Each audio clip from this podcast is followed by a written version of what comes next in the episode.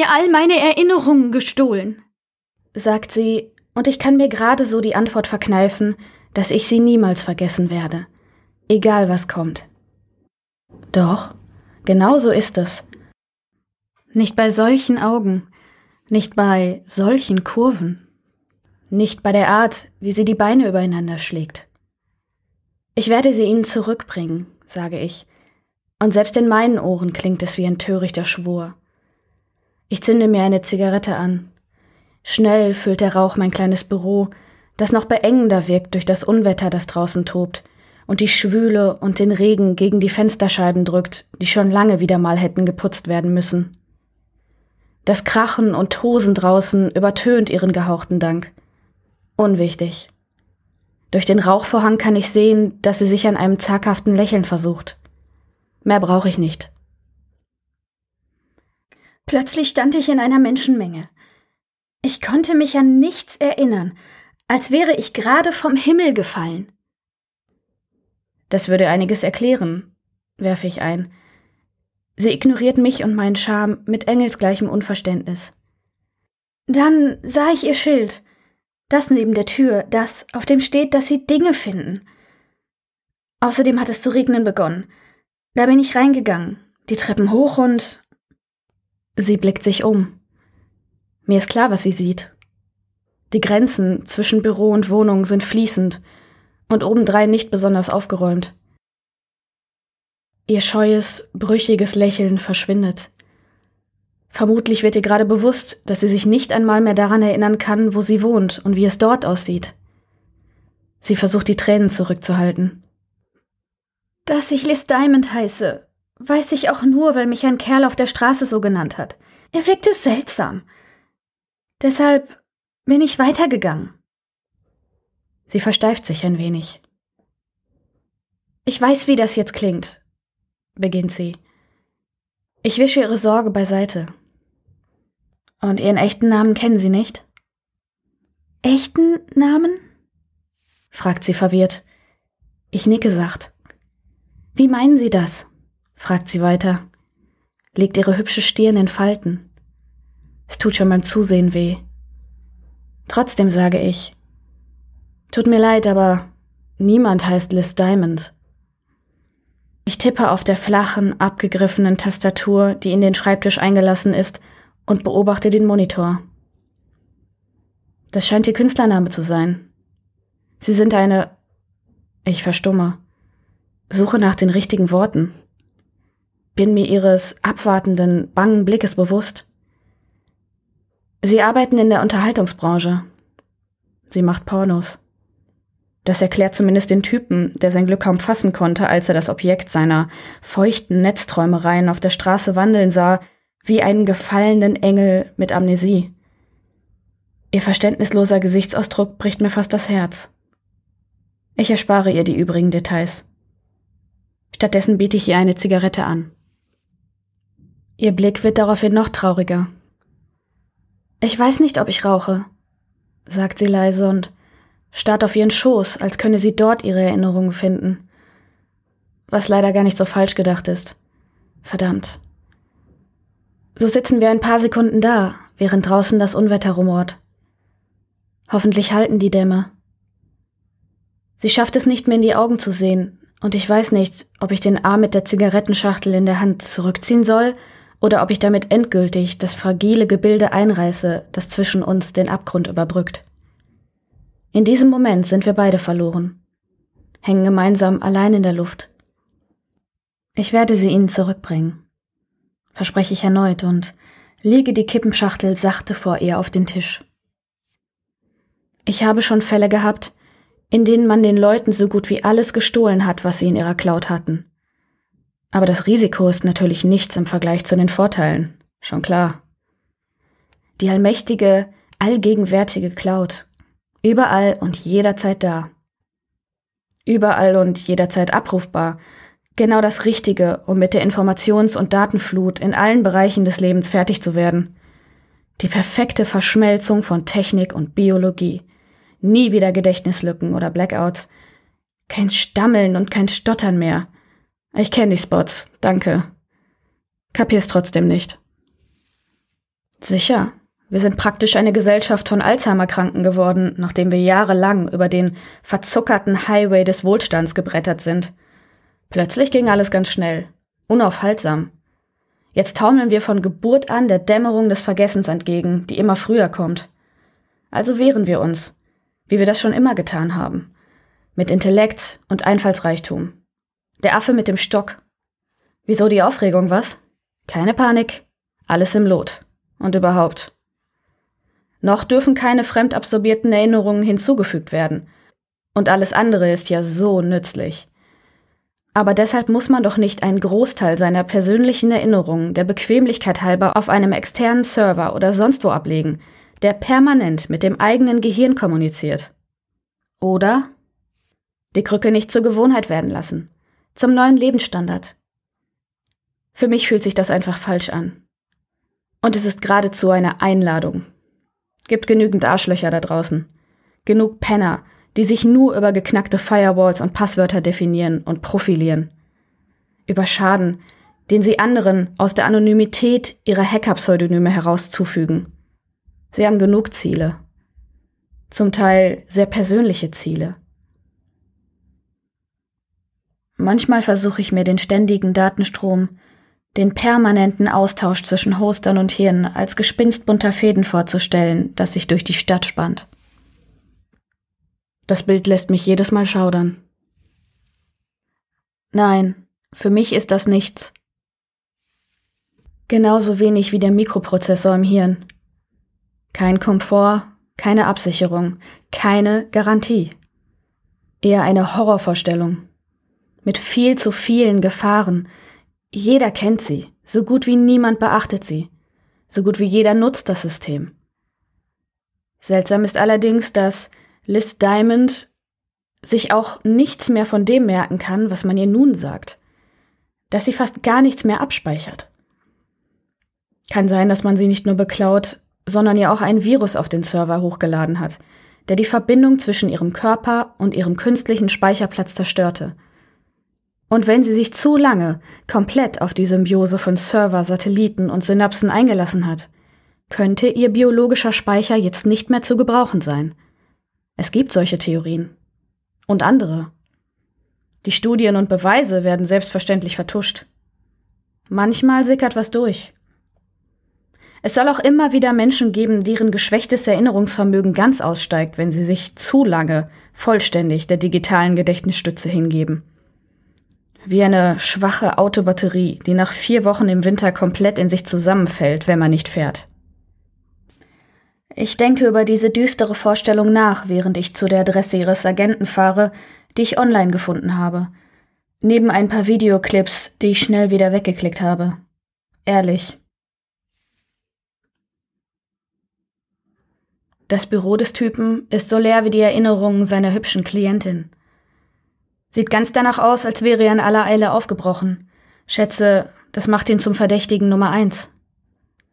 Beim Verlassen des ausgeräumten Büros laufe ich in eine riesige Faust wie aus Granit und frage mich, ob mein Fall gerade die alles entscheidende Wendung erfährt.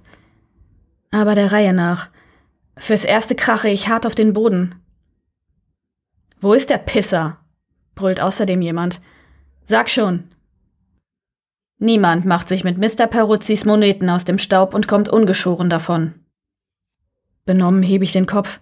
Sofort kriege ich den nächsten Hieb gegen das Kinn. Nichts Persönliches, nur professioneller Schmerz. Immer und immer wieder. Wo ist der Pisser? Keine Ahnung, bringe ich endlich hervor. Ich kenne ihn nicht. Die Schläge hören auf. Der Schmerz bleibt. Du arbeitest nicht für den kleinen Pissvogel? Ich spucke Blut auf dem Teppich, dem das nichts mehr ausmacht. Nein, stöhne ich. Ich suche ihn auch. Oh, okay. Tja. Mehr nicht. Das war's. Ich höre schwere Schritte, die sich hastig entfernen. Kann jedoch genauso gut sein, dass sich mein Bewusstsein einfach bloß schnell von mir entfernt. Ich werde mich später nicht an genügend Details erinnern können, um den Unterschied festzustellen. Als ich wieder zu mir komme, kauere ich auf der Rückbank eines Taxis. Keine Ahnung, wie ich hierher gekommen bin. Nun weiß ich, wie sie sich fühlt. Ich denke kurz an den Agenten, den ich wohl nie finden werde. Macht nichts. Der Typ hat gänzlich andere Sorgen und fällt als Verdächtiger damit eher raus. Ich bezahle den Fahrer und schleppe mich die Treppen zu meiner bescheidenen Bleibe hinauf. Meine Bürotür ist offen. Habe ich sie vorhin nicht abgeschlossen? Kann mich ironischerweise nicht erinnern. Allerdings kann ich auch kaum stehen. Dennoch entsichere ich meine Waffe und trete ein. In der Küche ist jemand, der sich keine Mühe gibt, leise zu sein. Und offensichtlich mit dem Besteckkasten Tango tanzt. Ich und die Kanone halten uns mit Mühe und Not aufrecht im Türrahmen. Frag mich, wer wen hält. Was ist passiert?